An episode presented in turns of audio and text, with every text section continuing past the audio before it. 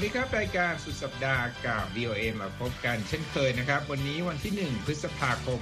พุทธศักราช 2564 ตามเวลาประเทศไทยนะครับ วันนี้มีผมรัตพลอ่อนสนิท ผมนพรัตน์ชัยเฉลิมมงคล ดิฉันวรังคณาชมชื่น และดิฉันนิติการกำลังวันร่วมกันดำเนินรายการนะครับ วันนี้มีเรื่องราวข่าวสารจากหลายส่วนของโลกนะครับ วันนี้เราจะเริ่มต้นด้วยเรื่องราวจากอิสราเอลนะที่มีผู้เสียชีวิตจากเหตุเหยียบกันตายในพิธีศาสนานะครับ แล้วก็มีสถานการณ์โควิดในประเทศอินเดียที่ยังคงเป็นน่าเป็นห่วงอย่างยิ่งอย่างต่อเนื่องเลยนะครับ รวมถึงอุตสาหกรรมบุหรี่ของสหรัฐนะครับ จะได้รับผลกระทบอย่างไรจากกฎหมายใหม่นะฮะนอกจากนั้นแล้วนะครับจะใช้เวลาคุยกันเรื่องความหลากหลายด้านเชื้อชาติสีผิวที่บริษัท Google ครับและส่งท้ายวันนี้นะครับ คนที่ติดตาม boy band จะต้องรอฟังเลยทีเดียวนะครับ เพราะว่าคุณนิธิกาญจน์นั้นมีเรื่องเกี่ยวกับ boy band จีนที่หุ่นที่ค่อนข้างจะกำยำล่ำสันนะครับ เป็นที่แปลกใหม่ของวงการดนตรีของจีนนะครับอาเริ่มต้นนะครับด้วยข่าวแรกเป็นข่าวด่วนจากอิสราเอลที่เห็น headline กันตั้งแต่รุ่งสางวันนี้นะครับ คุณนิธิกาญจน์ เหตุนี้เกิดขึ้นได้อย่างไร แล้วก็มีผู้เสียชีวิตกี่คนครับ ค่ะก็เป็นเหตุสะเทือนขวัญนะคะ หลังจากที่อิสราเอลเพิ่งจะประกาศให้อ่าเรียกว่าผ่อนคลายมาตรการล็อกดาวน์นะคะในประเทศไป เพราะว่าเป็นเหตุเหยียบกันตายในงานเฉลิมฉลองทางศาสนานะคะ ซึ่งมีชาวยิวออร์โธดอกซ์นับหมื่นเข้าร่วม ซึ่งเกิดขึ้นทางตอนเหนือของอิสราเอลในช่วงวันศุกร์นะคะทำให้มีผู้เสียชีวิตอย่างน้อย 45 ราย บาดเจ็บมากถึง 150 คนนะคะ อันนี้เป็นรายงานของ Associated Press เหตุการณ์นี้เกิดขึ้นในจังหวะที่ผู้แสวงบุญเดินทางไปร่วมเทศกาลลักบาโอเมอร์ที่ภูเขาเมรอนทางตอนเหนือของอิสราเอลก็ในช่วงที่ผ่านมาเนี่ยมีการเผยแพร่ภาพบนสื่อสังคมออนไลน์นะคะ ก็จะเห็นว่าเป็นลักษณะของทางเดินที่จะเดินเข้าไปร่วมงาน แล้วปรากฏว่าภาพในช็อตนั้นเนี่ยจะเผยให้เห็นผู้เข้าร่วมงานจำนวนมาก คือเบียดเสียดกันมากเลยนะคะ ไม่มีพื้นที่ว่างให้เห็นแล้ว แล้วปรากฏว่ามีคน เหมือนกับหกล้มลงไป แล้วก็กลายเป็นคลื่นมหาชน แล้วก็ล้มทับกันไปจนสุดปลายทางบริเวณทางเดินทางเข้างานนะคะ ก็เป็นเหตุสะเทือนขวัญอย่างมาก ทางกระทรวงสาธารณสุขอิสราเอลบอกว่ามีผู้เสียชีวิตอย่างน้อย 45 คน บาดเจ็บอีก 150 คน 4 คนในนั้นอาการสาหัสนะคะ แล้วก็มีภาพของทีมกู้ภัยที่บรรจุร่างผู้เสียชีวิตในถุงพลาสติก แล้วก็วางบนลานจอดรถในใกล้ ๆ กับที่เกิดเหตุนะคะ แล้วเขากำลังจะนำร่างเหล่านี้ไปตรวจสอบเอกลักษณ์ ขณะที่เมื่อช่วงประมาณเช้ามืดวันศุกร์ตามเวลาอิสราเอลเนี่ยครอบครัวผู้สูญหายและผู้เสียชีวิตพยายามที่จะติดตามญาติและที่ขาดหายการติดต่อในช่วงที่มีการร่วมงานเกิดขึ้น จนถึงขณะที่สัญญาณโทรศัพท์ล่มไปเลยหลายชั่วโมงนะคะ หลังจากนั้นก็ยังมีสายด่วนฉุกเฉินของอิสราเอล ปรากฏว่าสายไหมเลยค่ะ โทรตามหาญาติที่สูญหายกันอย่างไม่ขาดสายนะคะ ทางนายกรัฐมนตรีอิสราเอลค่ะ เดินทางไปยังจุดเกิดเหตุเมื่อวันศุกร์ด้วยเช่นการบอกว่า นี่คือหายนะอันเลวร้ายที่สุดของอิสราเอล และขอแสดงความเสียใจกับเหตุการณ์ที่เกิดขึ้นนะคะ พร้อมกำหนดให้วันอาทิตย์ เป็นวันไว้อาลัยแก่ผู้เสียชีวิตจากเหตุเหยียบกันตายครั้งเลวร้ายที่สุดในอิสราเอลค่ะ ครับขอบคุณมากครับ คุณนิธิกาญจน์ครับ มากันที่กรุงวอชิงตันบ้างนะครับ สืบเนื่องครับจากเหตุการณ์การระบาดของโคโรนาไวรัสที่รุนแรงอย่างยิ่ง แล้วก็น่าเป็นห่วงอย่างมากในอินโดในอินเดียนะครับ ทางสหรัฐก็มีปฏิกิริยานะครับ เดี๋ยวสักครู่คุณวรางคณาจะขยายความเรื่องการระบาดในอินเดีย แต่ตอนนี้เนี่ยข่าวที่ออกมาในวันศุกร์จากทำเนียบขาวของสหรัฐนะครับ บอกว่ารัฐบาลอเมริกันเนี่ยจะห้ามนะฮะ การเดินทางเข้าอเมริกาโดยเที่ยวบินจากอินเดียนะครับ เริ่มวันที่ 4 พฤษภาคมนี้นะครับ อย่างที่บอกนะครับ ตอนนี้ตัวเลขการระบาดของอินเดียนั้นน่าเป็นห่วงอย่างยิ่ง โดยที่ตัวเลขล่าสุดที่มีการติดเชื้อเพิ่มเนี่ยเกือบ 4 0 0 0 0 0รายนะครับ คืออยู่ที่ 386,452 รายนะครับโฆษกทำเนียบข่าวเจนซากี้นะครับ กล่าวครับว่าประธานาธิบดีโจไบเดนเนี่ยได้ ตัดสินใจในเรื่องนี้นะฮะเรื่องการห้ามเที่ยวบินจากอินเดียเข้าสหรัฐเนี่ยตามคำแนะนำของเจ้าหน้าที่สาธารณสุขอเมริกันนะฮะที่ศูนย์ควบคุมและป้องกันโรคสหรัฐหรือว่า CDC นั่นเองนะครับโฆษกผู้นี้กล่าวด้วยนะครับว่าสหรัฐนั้นได้ใช้มาตรการดังกล่าว เพื่อที่จะรับมือการระบาดที่สูงยิ่งในอินเดีย เพราะว่าส่วนหนึ่งนั้นเนี่ยเกิดจากโควิด ที่กลายพันธุ์แล้วหลายสายพันธุ์นะครับโฆษกเจนซากีกล่าวไว้นะครับ สำหรับตัวเลขผู้เสียชีวิตในอินเดียนะฮะจากโคโรนาไวรัสล่าสุดนะครับเพิ่มขึ้นในช่วง 24 ชั่วโมงก่อนหน้านี้เนี่ย3,498นะเกือบ 3,500 คนนะทำให้ยอดรวมเนี่ยอยู่ที่ 28,330 คนนะครับ อย่างไรก็ดีนะครับ ผู้เชี่ยวชาญบอกครับว่าตัวเลขข้างต้นนั้นอาจจะ under report หรือว่าจะต่ำกว่าความเป็นจริงนะแต่ก็ยากที่จะคาดเดานะครับว่าต่ำกว่าเท่าใดครับ จากอินเดียนะครับจะขยับมาฟังข่าวที่เกี่ยวข้องกับชายแดนไทยนะครับ เป็นเรื่องของชาวกะเหรี่ยงครับสำนักข่าวรอยเตอร์รายงานครับว่า ชาวบ้านชาวกะเหรี่ยงนะครับ หลายพันคนในเมียนมานั้นเตรียมที่จะข้ามฝั่งมาที่ไทยนะครับ หากการสู้รบในเมียนมาระหว่างกลุ่มของกะเหรี่ยงกับกองทัพเนี่ยทวีความรุนแรงมากยิ่งขึ้นนะครับ อย่างที่ทราบครับว่ากองทัพของรัฐบาลเมียนมานั้นก็ได้โจมตี บริเวณที่เป็นเขตที่มั่นของชาวกะเหรี่ยง แล้วก็ปะทะกกันใกล้ชายแดนไทยนะมาหลายสัปดาห์นะครับ ตั้งแต่เหตุรัฐประหารที่กองทัพพม่าโค่นล้มรัฐบาลขององซานซูจีนะครับชาวบ้านกะเหรี่ยงรายหนึ่งบอกกับผู้สื่อข่าวว่านะครับว่าเขาและครอบครัวได้เดินทางจากค่ายผู้พัดถิ่นในเมียนมาเนี่ยข้ามแม่น้ำสารวินนะมาที่ฝั่งไทยในสัปดาห์นี้เรียบร้อยนะหลังจากได้ยินมานะครับว่า ทหารของเมียนมานั้นจะเพิ่มการโจมตีหมู่บ้านชาวกะเหรี่ยงนะครับ แล้วก็กลุ่มที่เรียกว่า Karen Peace Support Network ของชาวกะเหรี่ยงเนี่ยประเมินนะครับก็ได้บอกทาง Facebook ว่าชาวกะเหรี่ยงกว่า 8,000 คนเลยนะครับ อาจจะเข้ามาที่ฝั่งไทย แล้วก็มาขอลี้ภัยสงครามในประเทศไทยนะครับ เมื่อวันอังคารครับกลุ่มติดอาวุธกะเหรี่ยง แล้วก็ได้เข้าโจมตีฐานของกองทัพบบกเมียนมาบน ชายฝั่งด้านตะวันตกของแม่น้ำสารวินนะฮะแล้วก็ทางกลุ่มกะเรียงระบุครับว่าทหารกะเรียง 13 คน แล้วก็หน่วยต่อสู้ 3 คนของทางกลุ่มนั้นได้เสียชีวิตลง โดยกองทัพเมียนมานั้นก็ตอบโต้ด้วยการโจมตีทางอากาศ แล้วก็ทางพื้นดินหลายแห่งบริเวณใกล้ชายแดนไทยด้วยนะครับ นั่นก็เป็นเรื่องราวที่เกี่ยวข้องกับใกล้บ้านเรานะครับ แล้วก็อาจจะกระทบกับไทยนะครับ เพราะว่า 8,000 คนนี่ถือว่าเป็นตัวเลขที่เยอะทีเดียวครับ เอาละครับ อยากจะมาฟังเรื่องราวที่เกี่ยวข้องกับวงการวงการบุหรี่ที่สหรัฐนะครับ อย่างที่ได้กล่าวถึงเมื่อตอนต้นรายการ คุณนพรัตน์มีรายงานเรื่องนี้ว่ามีการเปลี่ยนกฎของอุตสาหกรรมบุหรี่นะครับ คุณนพรัตน์ไม่ได้ยินเสียงครับ ขออภัยครับครับก็คือเป็นการสืบเนื่องจากความพยายามของทางการอเมริกาที่จะควบคุมการขายบุหรี่ ประเด็นล่าสุดคือ ออยสหรัฐ FDA ประกาศว่าจะเดินหน้าแผนห้ามจำหน่ายบุหรี่เมนทอนเป็นการถาวรนะฮะ โดยอ้างว่าเพื่อลดผลกระทบจากการสูบบุหรี่ในกลุ่มชาวบริการผิวสีเป็นหลัก ต้องเรียกว่าเป็นกรณีของชาวบริการผิวสี เพราะว่าทาง FDA มีการศึกษาและพบว่าประเมินว่าประมาณ 85%ของผู้สูบบุหรี่ที่เป็นชาวบริการผิวสี นิยมชมชอบบุหรี่เมนทอนในขณะที่กลุ่มที่เป็น ผู้แรกเป็นกลุ่มผิวขาว มีสัดส่วนที่ชอบบุหรี่เมนทอนแค่ 29%ซึ่งประเด็นนี้มีการพูดถึงมาตั้งแต่สมัยเมื่อปี 2009 แล้วที่ทางสภาคองเกรส ออกคำแนะนำว่า FDA น่าจะลองพิจารณาในการระงับหรือว่าห้ามใช้สารแต่งรถลดเมนทอนในบุหรี่นี้ แต่ก็เพิ่งจะออกมาเป็นรูปธรรมในในในช่วงนี้ แต่ว่าทาง FDA บอกว่ายังไงเนี่ยก่อนที่มันจะเป็นรูปธรรมใช้งานได้จริงเนี่ยทาง FDA จะต้องมีทำทำการรับฟังความเห็นจากประชาชนก่อน แล้วก็จะต้อง มีการเสนอข้อมูลการศึกษาให้กับทางสภาคองเกรสรับทราบ แต่สภาคองเกรสไม่จำเป็นต้องลงนามหรือลงมติรับรองเหมือนกฎหมายปกตินะอันนี้เป็นอำนาจของ FDA ได้ ทาง Janet Woodcock รักษาการผู้อำนวยการ FDA บอกว่าการสั่งใช้การห้ามใช้เมนทอนเป็นสารแต่งรถประเภทนี้ที่ใช้สำหรับบุหรี่เนี่ยเป็นสิ่งที่กำลังดำเนินการอยู่ และจะมีการ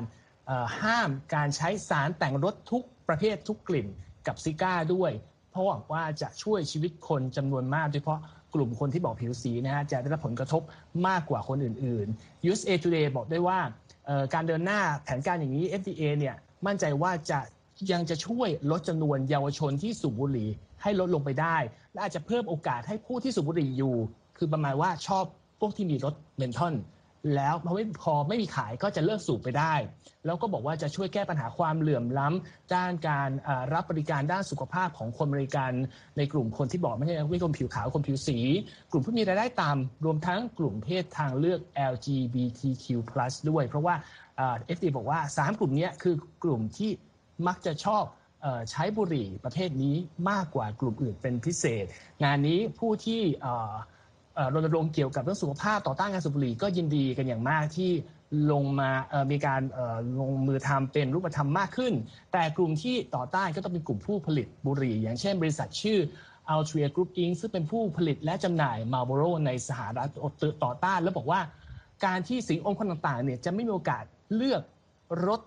บุหรี่เนี่ยอาจทำให้หลายคนก็ต้องการไปสูบบุหรี่แบบปกติ ซึ่งอาจจะมีนัยยะว่ามีอันตรายมากกว่า หรือไม่ก็อาจจะไปหาผลิตภัณฑ์มองนี้จากตลาดมืด ซึ่งอาจจะมีผลต่อสุขภาพของชาวอเมริกันได้ FDA ก็บอกว่าเรื่องนี้ไม่น่าจริง เพราะข้อมูลวิทยาศาสตร์เนี่ยพิสูจน์แล้วว่าการเสพบุหรี่จากที่ที่มีการแต่งรถเนี่ยมันมีอันตรายจริง อันนี้ก็ต้องรอดูไปว่าการรวมความคิดเห็นรวมทั้งการยื่นข้อมูลให้ทางสภาคองเกรสรับรู้เป็นเป็นกิจลักษณะเนี่ยจะเริ่มขึ้นเมื่อไหร่เพราะว่า FDA บอกว่าคงใช้เวลาหลายปีนะฮะกว่าการ คำสั่งแบนเนี้ยจะมีผลขึ้นมาจริง ๆ ครับ ครับ วันก่อนอ่านหนังสือพิมพ์เกี่ยวกับเรื่องนี้เนี่ยบุหรี่เมนทัลเนี่ยกินสัดส่วนในตลาดถึง 30%เลยนะครับ ก็เป็นเรื่องที่คนในวงการนี้กำลังจับตามองนะในสหรัฐอาเราพูดถึงเรื่องกฎเกณฑ์นะครับคุณพรัตมีกฎเกณฑ์ที่เปลี่ยนแปลงที่เกาหลีใต้ แล้วก็มีผู้ท้าทายกฎเกณฑ์นี้นะครับ คือเมื่อวันศุกร์นะครับนักกิจกรรมผู้หนึ่งที่แปรพักจากเกาหลีเหนือมาอยู่เกาหลีใต้เนี่ย เขาชื่อปักซังฮักนะครับ ก็ได้ระบุนะครับว่าได้ส่งบอลลูนนะฮะพร้อมใบปลิวโฆษณาชวนเชื่อถึง 5 0 0แสนใบนะครับ แล้วก็ไปโปรยในฝั่งของเกาหลีเหนือเมื่อช่วงสัปดาห์นี้นะครับ ซึ่งถือเป็นการท้าทายกฎหมายฉบับใหม่ของเกาหลีใต้นะ ที่กำหนดบทลงโทษของการกระทำดังกล่าว นี่เป็นรายงานจาก Associated Press นะครับ หากว่าการกระทำของนักรณรงค์ผู้นี้เนี่ยเป็นจริงก็ถือว่าเขาเนี่ยเป็นผู้ ละเมิดกฎหมายรายแรกนะฮะที่เกิดขึ้นเมื่อเดือนมีนาคมนะโดยกฎหมายฉบับนี้เนี่ยลงโทษผู้ที่จะเผยแพร่ใบปลิวต่อต้านเกาหลีเหนือ ด้วยการจำคุกถึง 3 ปีเนี่ยแล้วก็โทษปรับเนี่ย27,000 กว่าดอลลาร์สหรัฐนะครับกฎหมายดังกล่าวถูกวิจารณ์โดยคนเกาหลีใต้นะครับว่าเป็นการพยายามเอาใจเกาหลีเหนือนะฮะเพื่อที่จะแลกกับความเป็นมิตร แล้วก็บอกว่าอ่อนข้อให้กับเกาหลีเหนือเกินไปนะครับ ก็นั่นก็เป็นเรื่องราวที่เกี่ยวข้องกับนักรณรงค์นะฮะในเกาหลีนะจะก่อนจะเข้าเรื่องออินเดียนะให้คุณวรางคณาแจกแจงเรื่องอวิกฤตในอินเดียก็มีเหตุในอัฟกานิสถานนะครับ บอกว่ามีผู้ที่ขับรถบรรทุกนะครับเข้าไปชน guest house เป็นบ้านพักนะในจังหวัดทางตะวันออกของอัฟกานิสถาน แล้วก็เหตุการณ์ดังกล่าวเนี่ยทำให้มีผู้เสียชีวิตอย่างน้อย 14 ราย แล้วก็บาดเจ็บอย่างน้อย 90 คนนะครับ ซึ่งการก่อเหตุเนี่ยเกิดขึ้นท่ามกลางการแผนที่สหรัฐนั้นจะถอนกำลังทหาร ของอเมริการวมทั้งของเนโตเนี่ยออกจากอัฟกานิสถานในเดือนกันยายนนี้อีกด้วยนะครับเอาละครับกลับมาที่เรื่องของอินเดียกันบ้างนะครับ คุณร่างคณารออยู่นานนะครับอออยากจะให้พูดถึงวิกฤตของโควิด -19 แล้วก็การบริหารจัดการของอินเดียที่ตอนนี้บอกได้เลยว่าทุกทั้งโลกเนี่ยจับตามองอย่างยิ่งนะครับรายละเอียดเป็นยังไงครับ ค่ะสถานการณ์โควิด -19 ในอินเดียนะคะ ก็อย่างที่เรารายงานติดต่อกันมาหลายวันแล้วนะคะ ก็ถือว่าเข้าขั้นวิกฤตแล้วก็ถือว่าเป็นวิกฤตสาธารณสุขของประเทศนะคะ ครั้งใหญ่ที่สุดของประเทศเลยก็ว่าได้ โดยวันนี้นะคะเป็นวันที่ 9 แล้วนะคะ ติดต่อกันแล้วนะคะ ที่มียอดผู้ติดเชื้อโควิด -19 รายใหม่นะคะ สูงเกินวันละ 3 0 0แสนคนนะคะ ซึ่งก็ถือว่าไม่ธรรมดาเลยนะคะ ที่ติดต่อกันมา 9 วันแล้วนะคะ นอกจากนี้นะคะ ก็ยังเกิดเหตุการณ์ที่เรียกอาจจะเรียกได้ว่าเคราะห์ซ้ำกรรมซัดนะคะเพราะว่ามีรายงานเข้ามาแล้วนะคะ ว่าตอนนี้เนี่ยวัคซีนที่ทางอินเดียได้ฉีดให้กับประชาชนของตัวเองนะคะก็มีหลายมีหลายรัฐนะคะ ได้รายงานเข้ามาว่าหมดลงไปแล้วนะคะ ซึ่งเริ่มกันที่ตัวเลขก่อนละกันนะคะ ซึ่งตัวเลขที่บอกว่าวันนี้เนี่ยสร้างสถิติผู้ติดเชื้อใหม่ขึ้นไปถึงเกือบ 4 0 0 0 0 0คนแล้วเนี่ยนะคะ ก็เป็นตัวเลขที่ผู้เชี่ยวชาญนะคะ บอกว่าจริง ๆ ตัวเลขจริง ๆ เนี่ยอาจจะ มากกว่าตัวเลขทางอย่างเป็นทางการเนี่ยห้าถึงสิบเท่าด้วยซ้ำนะคะ ซึ่งก็ถือว่าเป็นการระบาดระลอกใหญ่จริง ๆนะคะ นอกจากนั้นเนี่ยค่ะ โรงพยาบาลนะคะ ก็อย่างที่เราเคยรายงานไปแล้วนะคะ ก็มีคนไข้ล้นล้นโรงพยาบาลนะคะ แล้วเตียงไม่พอนะคะ ในขณะที่คนไข้ที่รักษาตัวอยู่เองก็มีปัญหาขาดแคลนออกซิเจนนะคะ ในขณะที่ส่วนสาธารณะเอ่ยนะคะ หรือว่าลานจอดรถลานจอดรถนะคะ ก็ถูก ปรับเปลี่ยนนะคะมาเป็นสถานที่ชาปนกิจศพชั่วคราวนะคะ แล้วก็เห็นว่ามีการเผาศพนะคะทั้งวันทั้งคืนเรียกได้ว่าไม่ไม่มีหยุดเลยนะคะ แล้วก็นอกจากนี้นะคะถึงแม้ว่าอินเดียนะคะจะเป็นประเทศที่เป็นผู้ผลิตวัคซีนที่ใหญ่ที่สุดในโลกนะคะ แต่อินเดียกลับประสบภาวะขาดแคลนวัคซีนซะเองค่ะ แล้วก็ซึ่งนี่ก็เป็นอุปสรรคอันใหญ่หลวงเลยนะคะของของแผนของอินเดียในการที่จะขยายการฉีดวัคซีนที่จะเริ่มขึ้นนะคะในวันเสาร์นี้เองนะคะ ซึ่งขณะนี้เนี่ยค่ะมีประชากรอินเดียเพียง 9%เท่านั้นนะคะ จากจำนวนทั้งหมด 1,400 ล้านคนเนี่ยนะคะ ที่ได้รับการฉีดวัคซีนไปแล้วอย่างน้อย 1 โดส ตามการรายงานของรอยเตอร์นะคะ อินเดียประสบปัญหานะคะในการที่จะผลิตวัคซีนนั้นนะคะ ให้ได้มากกว่าวันละ 80 ล้านนะคะ ต่อเดือนเนื่องจากหนึ่งก็คือเกิดการขาดแคลนวัตถุดิบนะคะในการผลิตวัคซีนนะคะสองก็คือ ก่อนหน้านี้มีเหตุไฟไหม้ที่สถาบันซีรัมซึ่งเป็นสถาบันที่ใช้ผลิตวัคซีนของแอสตราเซเนกานั่นเองนะคะแต่มันก็ยังมีข่าวดีขึ้นมานิดนึงนะคะ เนื่องจากว่าวันนี้นะคะเป็นวันที่ความช่วยเหลือจากนานาประเทศเนี่ยได้เริ่มทยอยเข้ามาแล้วนะคะ โดยสหรัฐก็ได้ส่งเที่ยวบินที่ให้ความช่วยเหลือเที่ยวแรกนะคะ ถึงวันนี้วันนี้คือวันศุกร์ในตามเวลาในในประเทศอินเดียนะคะมาแล้วนะคะ ซึ่ง ในในในเครื่องบินที่ส่งมานี่ก็มีทั้งถังออกซิเจนนะคะ เครื่องช่วยหายใจ ชุดตรวจโควิด -19 หน้ากาก เครื่องวัดระดับออกซิเจนนะคะ แล้วก็วัตถุวัตถุดิบนะคะในการผลิตวัคซีนเป็นต้นนะคะ ซึ่งคิดเป็นมูลค่ากว่า 100 ล้านดอลลาร์นะคะ แล้วนอกจากนั้นนะคะสหรัฐยังให้นำวัคซีนแอสตราเซเนกาที่สหรัฐสั่งไว้เนี่ยค่ะให้ส่งไปที่อินเดียอีกประมาณ 20 ล้านโดสด้วยนะคะ นอกจากนี้ก็มีสหราชอาณาจักรนะคะไอร์แลนด์แล้วก็โรมาเนียได้ส่งความช่วยเหลือมาเช่นกัน ส่วนรัสเซียนะคะก็ได้ส่งวัคซีนสปุตนิก 5 นะคะ โดยที่มีกำหนดที่จะถึงในวันเสาร์นี้นะคะ แต่ในขณะเดียวกันนะคะในในอินเดียเองประชาชนก็เกิดความหวาดวิตกกังวลนะคะ ก็ทำให้มีการซื้อของซื้อยาซื้อเวชภัณฑ์กักตุนไว้เป็นจำนวนมากเหมือนกันนะคะ ถึงแม้ว่าพวกเขาอาจจะไม่ต้องใช้ยาเหล่านั้นก็ตามนะคะ อย่างไรก็ตามนะคะ ทีมนักวิทยาศาสตร์ที่ให้คำปรึกษากับรัฐบาลอินเดียนะคะ ก็มองว่ายอดผู้ติดเชื้อโควิด -19 นี่นะคะ จะพุ่งขึ้นสูงสุดในสัปดาห์หน้านะคะ ระหว่างวันที่ 3-5 พฤษภาคม ซึ่งก็ถือว่าจะเป็นการคาดการณ์ที่เร็วกว่าการคาดการณ์ก่อนหน้านี้นะคะ แล้วก็หลังจากนั้นเนี่ยก็คาดกันว่ายอดของผู้ติดเชื้อเนี่ยค่ะจะเริ่มลดลงนะคะ ซึ่งก็หลายคนก็มองว่านี่เป็นข่าวดีที่เรียกได้ว่าหาได้ยากมากในอินเดียในช่วงเวลานี้ค่ะ ขอบคุณมากครับ คุณว่ากนาครับทำงานอย่างแข็งขันเลยนะครับ เรื่องเกี่ยวข้องกับอินเดียนี่ขุดข้อมูลมาเพียบเอาละครับสำหรับเรื่องราวที่เกี่ยวข้องกับการจ้างงานกันบ้างนะ วันนี้คุณนพรัตน์ก็มีเรื่องราวจากบริษัทที่เป็นที่ใฝ่ฝันของคนที่อยากจะทำงาน โดยเฉพาะวงการเทคโนโลยี แต่ขณะเดียวกันนะครับ ก็บริษัทนี้ก็ถูกวิจารณ์เหมือนกันว่า ได้มีการ ให้โอกาสคนที่มีความหลากหลายทางพื้นเพวัฒนธรรมมากเพียงพอหรือไม่ เชิญเลยครับ รายงานเลยครับ ครับก็เป็นบริษัท Google นะครับบริษัทเทคโนโลยียักษ์ใหญ่ผู้ให้บริการการค้นหาข้อมูลทางอินเทอร์เน็ต ตอนนี้ก็ตกเป็นเป้าของกลุ่มที่เขาบอกว่าเป็นกลุ่มที่รณรงค์เรียกร้องความยุติธรรมทางเชื้อชาติที่ส่งอิทธิพลของสหรัฐชื่อ Color of Change ฮะ ประเด็นย้อนหลังไปคือว่าเมื่อไม่นานมานี้ต้นเมื่อปลายปีที่ผ่านมาเนี่ยมีพนักงานของ Google สองคนที่ดูแลหน่วยงานทีมที่เรียกว่า ethical AI หรือ artificial intelligence คือจริจริยธรรมปัญญาประดิษฐ์ ออกจากงานไป โดยเหตุผลณจุดนี้ยังเป็นอะไรที่คลุมเครือ เพราะฝ่ายที่ออกก็บอกว่าถูกไล่ ฝ่ายจ้างบอกว่าเขาออกเอง แต่ประเด็นคือสองคนนี้เป็นผู้หญิงและหนึ่งในนั้น เป็นผู้หญิงผิวสีทำให้กลุ่มนี้ออกมากดดัน เพราะว่าเป็นกลุ่มที่พยายามรณรงค์เรื่องอย่างที่บอกนะเรียกร้องความยุติธรรมทางเชื้อชาติมาตลอด ก็มีการส่งจดหมายไปที่ซันดาพิชัย CEO ของ Alphabet ซึ่งบริษัทแม่ของ Google นะฮะแล้วก็บริษัทแล้วก็ผู้บริหารของบริษัทหลายคนเลยบอกว่าบริษัทเนี่ยควรจะมีการตรวจสอบทำออดิตดูแลเรื่องของอประเด็นความเท่าเทียมทางเชื้อชาติของบริษัทตัวเองไหม และควรจะทำโดยหน่วยงานอิสระ หรือหน่วยงานสาธารณะด้วย เพื่อจะให้ทุกคนเนี่ย สามารถได้ข้อมูลที่ถูกต้อง บริษัทเองได้เข้าใจว่าตัวเองมีจุดแข็งจุดอ่อนอย่างไรในเรื่องนี้ เพราะว่าประเด็นเรื่องความเที่ยวความเท่าเทียมกันทางเชื้อชาติ เรื่องสิทธิพลทางการเมือง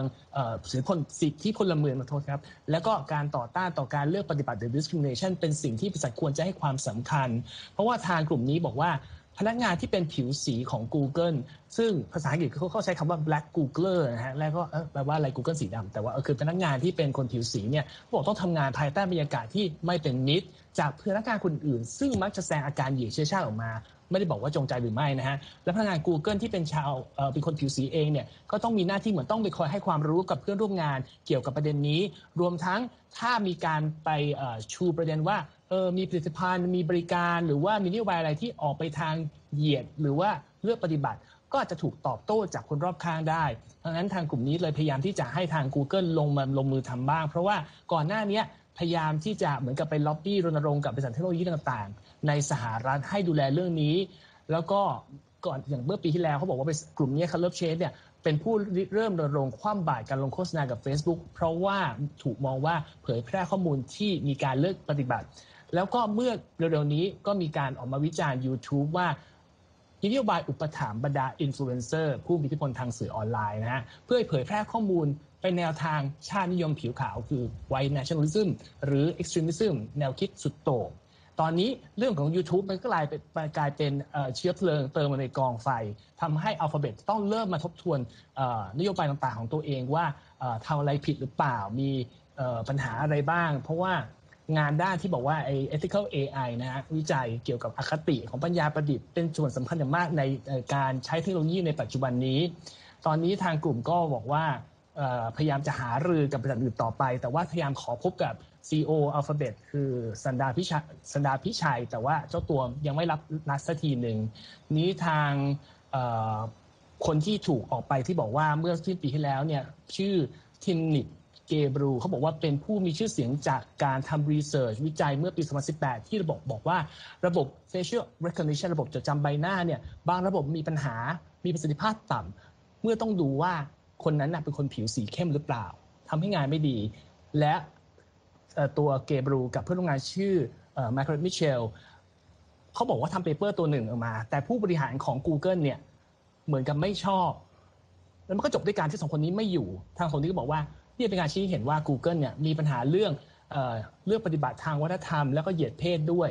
ทาง Google ก็ตอนนี้ก็คือกำลังดูอยู่ว่าจะดำเนินการอย่างไร ก็แค่เป็นหนึ่งในเคสที่เราคงจะได้ยินบ่อยๆ เรื่องความเท่าเทียมกัน หรือไม่เท่าเทียมกันทางเชื้อชาติทางเพศและต่างๆ ในบริษัทองค์กรยักษ์ใหญ่ของสหรัฐก็นำมาฝากกันในนี้ครับ เอาละครับ มีแต่เรื่องหนักๆนะครับ วันนี้ก็ตั้งใจที่จะให้เรื่องสุดท้ายเป็นเรื่องที่เบาที่สุดนะฮะของรายการวันนี้แต่ก็ไม่พ้นนะฮะว่าอาจจะมีความหนักในบางจุดของเรื่องนะครับ คุณนิติการช่วยจะในอธิบายหน่อยว่ามันเกี่ยวข้องกับความหนักยังไงในเรื่องเบาๆเรื่องนี้ครับ อันนี้เป็นเรื่องบันเทิงเบาๆ แต่ว่ามาแบบหนักๆเลยนะคะที่ฉันจะจัดให้หนักเลย เพราะว่า ระแสบอยแบนด์ในในทางฝั่งตะวันออกเนี่ยได้รับความนิยมไปทั่วทุกมุมโลกนะคะ ล่าสุดวงการบันเทิงจีนบอกว่าขอนำเสนอบอยแบนด์แบบหนักๆ เพราะว่าเป็นบอยแบนด์ plus size นะคะหรือว่าบ้านเราอาจจะเรียกว่าเป็นสายหมีหรือหุ่นหมีก็คือเป็นคนที่มีรูปร่างที่ค่อนข้างจะใหญ่นะคะ ดูเป็นผู้ชายอบอุ่นหน้ากอดนะคะ ภายใต้ชื่อวง produce Panda อะก็ก็คือสะท้อนแล้วนะคะ ว่าเป็นสายน่ารักน่ารักอบอุ่นนะคะ ก็ฝากไว้ในอ้อมใจแล้วก็อยากจะเป็นแรงบันดาลใจให้กับแฟนเพลงที่ติดตามเขาด้วย อันนี้เป็นรายงานของ AP ค่ะ สมาชิก 5 คนนะคะ มีชื่อว่าดิงแคสฮัสกี้ออเตอร์น่ารักเชียร์แล้วก็มิสเตอร์เซเวนทีนนะคะ เป็นห้าหนุ่มบอยแบนด์แดนมังกรนะคะ มาจากเอ่อเรียกว่าพื้นเพแตกต่างกัน แต่มีหัวใจเดียวกันคืออยากจะเป็นไอดอลนะคะ ทั้งหมดเนี่ยมีจุดเด่นคือรูปร่างนี่คือสันทัดใน feel ที่ว่ามีทั้งสูงมีทั้งเอ่อไม่สูงนะคะ แล้วก็มีผิวขาวมาสไตล์ตี๋แบบคนจีน แต่ที่สำคัญคือเหมือนกันคือไม่มีซิกแพคให้สาวๆได้หวั่นไหวนะคะ แต่มากับพุงที่แน่นหน้ากอด พร้อมกับน้ำหนักเฉลี่ยนะคะ กว่า 100 กิโลกรัม อันนี้ก็คือเป็นข้อมูลที่ AP เขาให้มา อีกอย่างหนึ่งคือบอยแบนด์ปกติเนี่ยเขาก็จะ หุ่นบางร่างเล็กกันเป็นส่วนใหญ่ แล้วก็น่าจะเกลี้ยงเกลาผิวดีนะคะ อันนี้ผิวดีเหมือนกันแต่ว่าเขาเนี่ยใช้เป็นแบบไว้หนวดไว้คราวนะคะ เผื่อใครชอบสไตล์แบบนี้ก็ไปหาดูกันได้ จะแตกต่างจากบอยแบนด์หน้าใสทั่วไปเขาซ้อมท่าเต้นกันแข็งแรงมาก เพราะว่าเขากำลังจะออกซิงเกิลใหม่นะคะ ที่มีชื่อว่า Good Belly นะคะ ชื่อก็ตรงกับคอนเซ็ปต์ของบอยแบนด์ plus size วงแรกของจีนกันเลยทีเดียวนะคะ ทีนี้เราก็ทราบกันว่าอุตสาหกรรมบันเทิงของฝั่งเกาหลีเนี่ยได้รับความนิยมมาก แล้วก็มีมาตรฐานที่เขาเขา set standard ในวงการบันเทิงเลยแหละ เรียกว่าอย่างวงล่าสุดก็คือ BTS นะจะเป็นหนุ่มน้อยหน้ามนมากความสามารถ แต่ว่าเขาถูกพูดถึงในจีนพอสมควรว่าเป็นภาษาอังกฤษเขาเรียกกันว่า little fresh meat คือเปรียบเปรยว่าเป็นเหล่าไอดอลหนุ่มหน้าหวานหุ่นบางร่างเล็ก ดูเป็นผู้หญิงผู้หญิงนะคะ ซึ่ง ก็จะขัดจากวงบอยแบนด์ที่ดิฉันนำเสนออยู่ เพราะว่าเขามีจุดเด่น แล้วก็ปรากฏตัวโด่งดังกันเลยทีเดียวนะ จากรายการเรียลิตี้ค้นหาไอดอลหน้าใหม่ Youth with You อดิฉันแปลให้แล้วชื่อวัยรุ่นวัยฝันนะคะ ออกอากาศทางช่องสตรีมมิ่ง ITE ของจีน ที่สำคัญนะมี mentor คนดังชาวไทยคือลิซ่าแบล็ p พิงเขาเป็นเมนเทอร์ในรายการนี้ด้วยนะ มาสามซีซั่นแล้วนะคะ จุดเด่นของวงนี้ที่ฉันบอกไปนอกจากรูปร่างที่โดดเด่นแล้วนะคะ เขาบอกว่ามีสมาชิก 2 คนใน 5 คน เป็นนักร้องในผับบาร์และที่สำคัญ อายุเกินเกณฑ์จะเป็นไอดอลแล้ว แต่ยังมีหัวใจอยากจะเป็นไอดอลก็เลยเดี๋ยวจะมาเล่าให้ฟังว่าใครเป็นอะไรบ้างนะคะ คนแรกมิสเตอร์เซเว่นทีนเป็นนักเต้นหลักของวงนี้เขาเนี่ยเป็นผู้เข้าแข่งขันที่อายุมากที่สุดในรายการ Youth with You นะคะ ไปประกวดตอนอายุ 31 แล้ว แต่ว่าความสามารถแพรวๆเกินรูปร่างเกินอายุมาก เต้นแบบ ลืมเหนื่อยลืมอายุกันเลยนะคะ แล้วก็โด่งดังในสื่อสังคมออนไลน์ต้องรวบหน่อยละอีกสามอ่าเดี๋ยวจะเล่าให้ฟัง เพราะว่ามีหลายคนจริง ๆ แต่ว่าขอสรุปให้ฟังฮัสกี้นี่คือเป็นเจ้าหน้าที่ไอทีนะคะ แต่ว่าเขาอยากเป็นไอดอลอีกคนหนึ่งชื่อแคสนะคะเขาบอกว่าเขาเขาเนี่ยอยากจะเป็นบอยแบนด์ plus size คนแรกอ่ากลุ่มแรกของจีนและสุดท้ายนะคะ หัวหน้าวง Produce Panda เขาเป็นนายแบบมาก่อน แต่ว่าเขาบอกว่าเขาไม่เป็นนักร้องดีกว่านะคะ แล้วก็ ทุกๆ คนเนี่ยเขาก็ทิ้งท้ายไว้นะคะ โดยออเตอร์ที่เป็นนักร้องนำเขาบอกว่าเขามีแรงบันดาลใจและอยากจะส่งต่อแรงบันดาลใจให้กับคนว่า คนธรรมดาเดินถนนทั่วไปเนี่ยนะคะ ก็สามารถที่จะประสบความสำเร็จในวงการบันเทิงได้เหมือนเขาค่ะ ถ้าใครอยากเห็นไปดูได้ในเว็บไซต์ VOA ไทยเลยค่ะ ครับขอบคุณมากครับ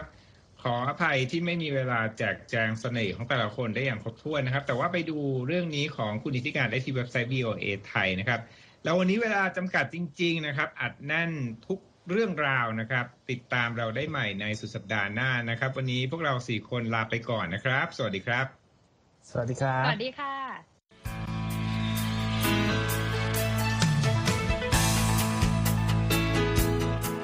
ครับและที่จบไปก็คือรายการจาก Voice of อเมริกาภาคภาษาไทย หากคุณผู้ฟังต้องการฟังรายการในวันนี้อีกครั้ง สามารถเข้าไปได้ที่เว็บไซต์ voa thai com และคลิกที่โปรแกรมของเราครับ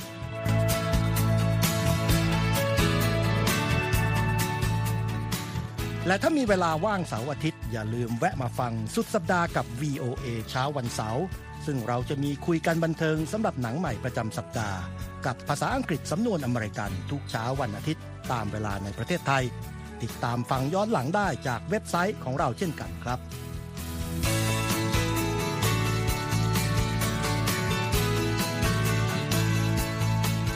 และสำหรับคุณผู้ฟังที่ชอบเรียนรู้ภาษาอังกฤษ ตอนนี้เรามีคอลัมน์พิเศษ Let's Learn English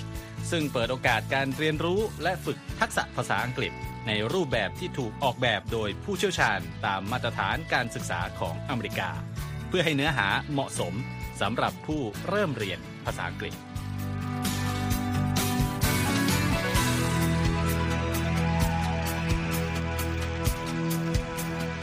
ครับ เรายังมีวิดีโอที่จัดทำขึ้นเป็นพิเศษ สะท้อนเรื่องราวหลากหลาย ตั้งแต่ชีวิตคนไทยในสหรัฐ ไปจนถึงเหตุการณ์สำคัญต่าง ๆ ที่เกิดขึ้นในอเมริกา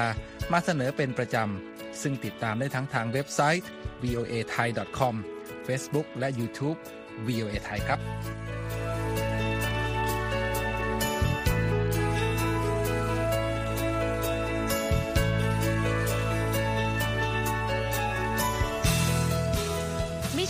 นะคะ เรายังมี Facebook Live ให้ชมการออกอากาศสดจากกรุงวอชิงตัน